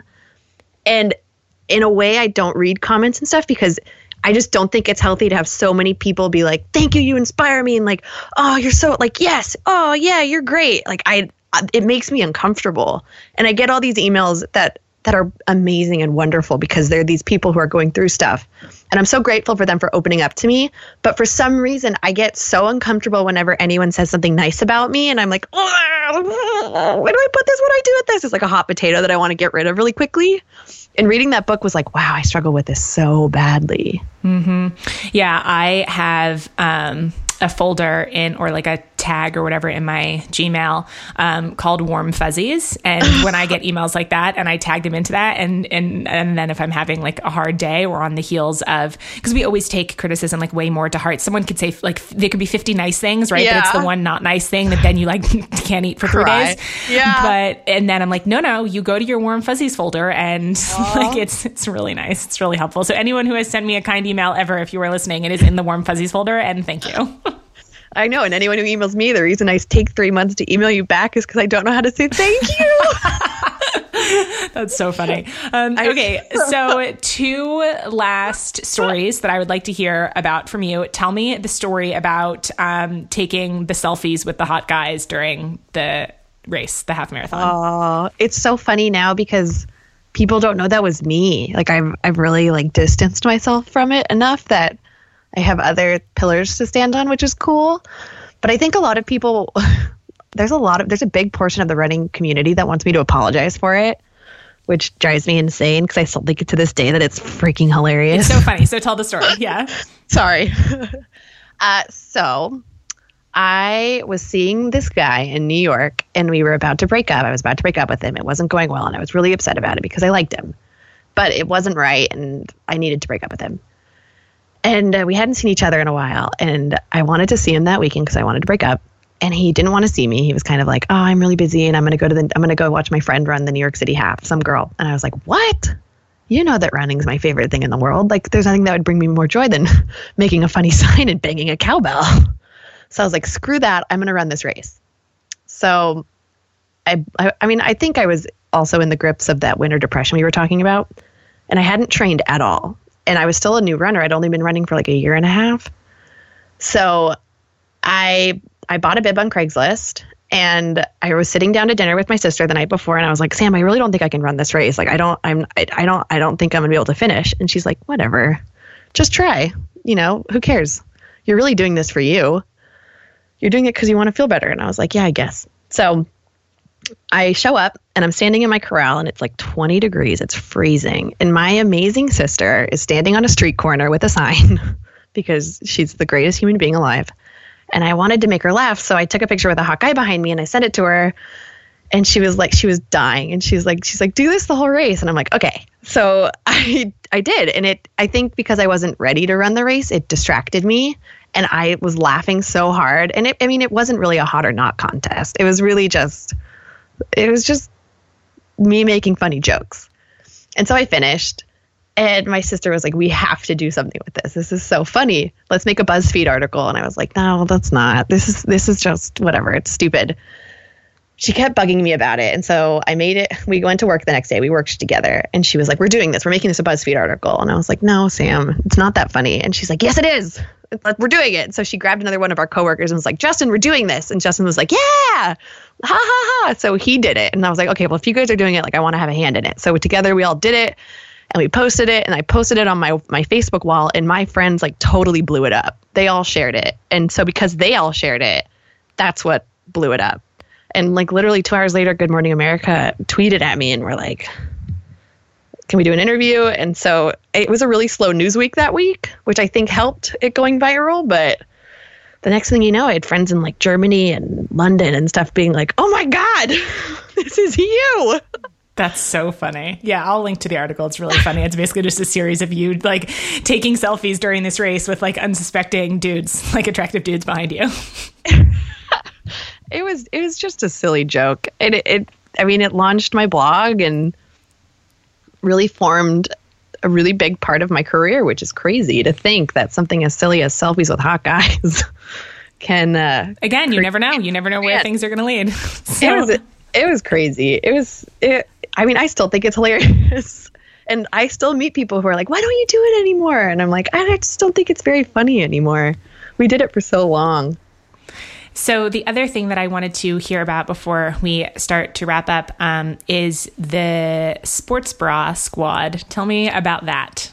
Sports Bra Squad. It's it's easily the most the one thing that I'm so incredibly proud of because I still can't believe that I'm brave enough to run in a sports bra, even though it's been months and months and months. But I think for I think I would be lying if I didn't admit that. You know, like I really started running with the hopes that I would lose, you know, 20 pounds. This imaginary number that I had told myself that if I could look a certain this like this this woman that I that I've created in my brain, if I could acquire this body, I would feel beautiful and desirable and good enough to be seen in a sports bra. So I started running and then I ran a half and then I ran a marathon and I still didn't look like a like a stereotypical runner, which always kind of bugged me and I kept running and I kept running and then I started training for Boston and I was working harder than I'd ever worked in my life. And my body was changing. Like I I looked really strong. But I would I developed this terrible terrible terrible habit of getting dressed and looking at myself in the mirror. Like I would put like you know shorts and a sports bra on and convince myself that I could never be seen in that outfit. So I'd put you know capris on and then I'd put my sports bra and top on and I'd go run. And this summer was just in New York City. It was so hot. Like it would be six in the morning, the sun would just have risen and it would be like 92 degrees with like 80% humidity. It was horrible. And I I have a I'm pretty busty. So I was chafing like none other. Like I had sweaty shirts on and like I, every day I would come home and I would be bloody. And one day I went I had like a 15 mile long run and I had a little like tempo workout in the middle of it. Like I had to hit certain paces and I was a mile in and I was like, I'm going to die if I wear this shirt. It is so hot. Like, I'm going to do it, whatever. And I was filming my vlog. I, I videotaped the whole like trying to qualify for Boston thing. So I had a video camera with me and I explained like I'm so uncomfortable, but I'm I, I just I can't. It's too hot. Like I'm gonna run in my sports bra. So I put it on on Instagram. And I just started reading the comments and it really blew up with people being like, I, I could never do this or like I'm with you. Like I, I I could never ever ever. I just I'm too insecure to run in my sports bra. And so I thought what can we do to encourage other women to like shed their shirts and their insecurities and to just and to do it? Like re- redefine what strength looks like. Because honestly like I never ever ever see women my size. I'm like an 8 10 I never see larger women not to call me large but you know like girls who aren't your your stereotypical, you know, slim, slender, strong runner wearing a sports bra. And because I never see that, that's kind of why I told myself that it just wasn't something I should do or be proud of. Like it's it's just this underlying insecurity I have. So we launched the Sports Bra Squad, and all of a sudden, people, women, started posting themselves doing it and why they were doing it and or how they struggled to do it, and it it just turned into this movement of redefining what strength looks like and showing a, the, divi- the diversity of runners with different bodies and athletic builds. And it doesn't matter if you're a marathoner or a, someone who runs a mile or a 5k or a 10k or if you just run walk like it's all about being healthy and being the strongest version of yourself and being proud of the skin you're in and really owning your body. Yeah i love that. Um, I feel like that's a good place to start to wrap up too. And um, anyone who wants, they can like find it's a hashtag, right? So lots of people are engaged in yeah. this project, which is awesome. Um, so the way that we end these episodes are with what we call community questions. So um, it's questions that Real Talk Radio listeners want me to ask all of our eight guests of a given season. So I have nine kind of random questions for you if you are down to answer nine random questions. I am ready. Okay. If you could only watch one TV show for the rest of your life, what show would it be? Oh, God. I'm not a huge TV person. Oh, what am I watching right? Game of Thrones. Game of Thrones. I just watched Game of Thrones. Oh, it's so good. Yeah, I am not a Game of Thrones person, but I Ooh. think I'm in the minority. I know a lot of people feel that way. I just watched it for the first time last month. I watched the entire thing. So that would be your forever show. I love it. Forever and ever and Forever ever. and ever. Um, okay. Of everything that you have spent money on in the past few months or the past year, or whatever, what's the one purchase that has made you the happiest or the one thing or experience that you're most glad that you spent money on?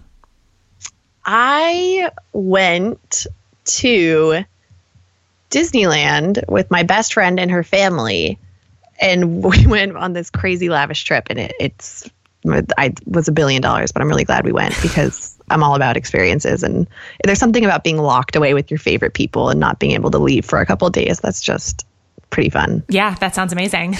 um, what's something that only those in your close inner circle know about you, or what's something that you think maybe everyone that just knows you through social media would be surprised to learn?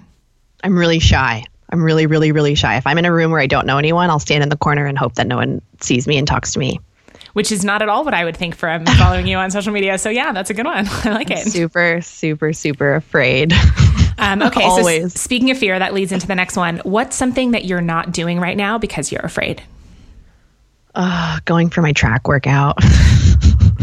Isn't it funny how even after years of experience with running, that the the like pre workout fear it, and it, it's like we said, it's no one cares. it has nothing to do with any of my success. It's just a silly. I'm just running.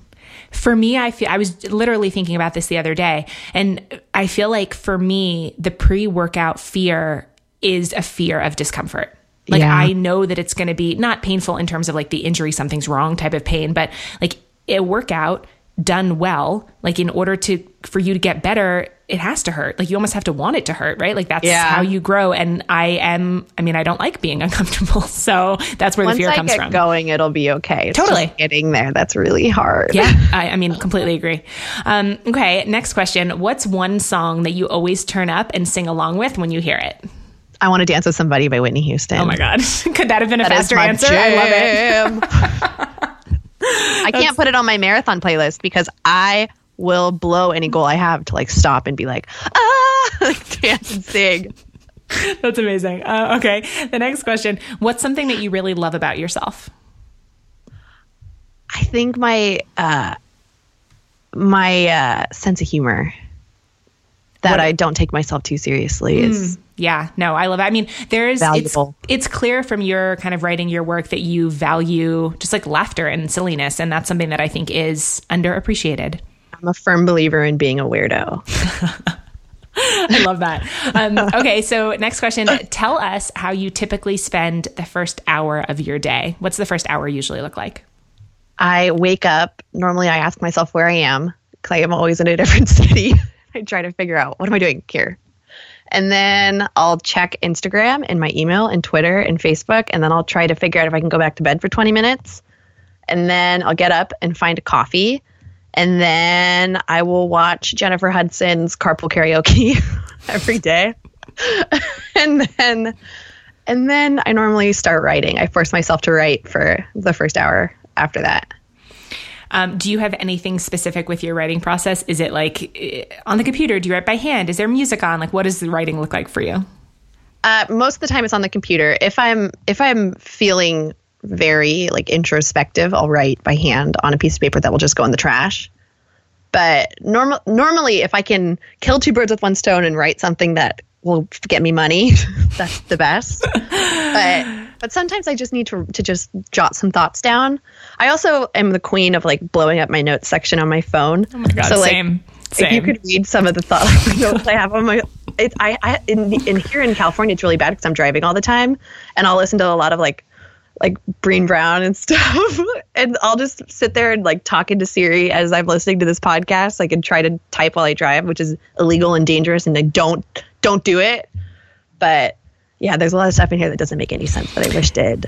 Yeah, when people ask about like any would you rather question that has to do with like, you know, people reading your like internet search history, I'm like, listen, you can read my internet search history all you want, but my notes on my phone are mine. Like that's shit Oh, you can locked read them, you probably won't understand them. I don't understand them. Oh man. Okay, so the next question is about books. Which two to three books of any genre, any type of book, would you say have either had the biggest impact on you or that you reread or recommend the most? Code of Confidence, mm-hmm. Year of Yes, and then what else? There's a third. There's a third book that like totally blew my brains.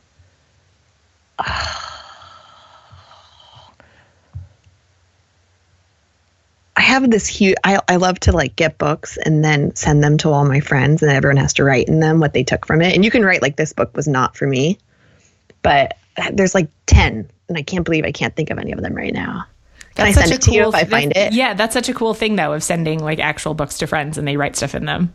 I feel like women need to stick together, and I have a huge network of ladies that I'm like, we need to be strong women, and they're like, shut up.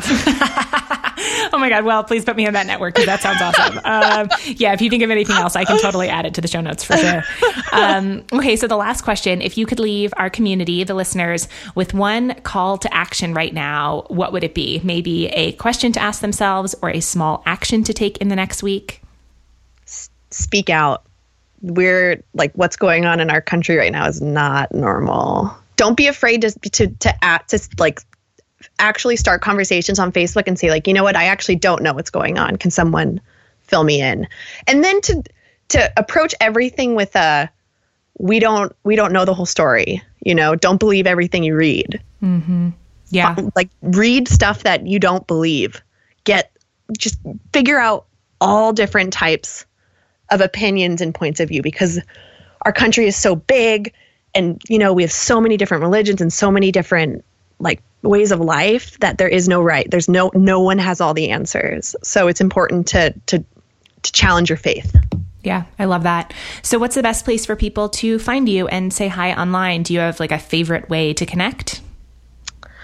um instagram and twitter are normally the best if you want an answer from me twitter's the easiest kelly kk roberts is my handle Um, on on both or twitter i mean instagram is just if i post something and things blow up i miss stuff yeah, but okay. twitter like my following's not that big so i always see everything Awesome. Well, I will put links to all of that. This was so much fun, Kelly. Thank you.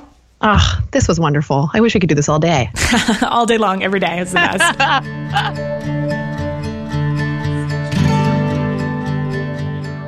and that's our show for today. Thanks so much for listening and for being part of the Real Talk Radio family. I couldn't do this without you. And as I said way back at the top of the episode, this is now a 100% listener supported show. So if you love the podcast, if you want to help keep it going, if you want over 30 hours of bonus content with new stuff added every single month, just go to patreon.com slash Nicole Antoinette to make your pledge of $8 or more for each eight episode season. I can't tell you how much your support means to me, and I can't wait to get to know you better behind the scenes in our community. So until next time, here's a big virtual hug and a reminder that we're all just doing the best we can, and no matter what, we're in this together.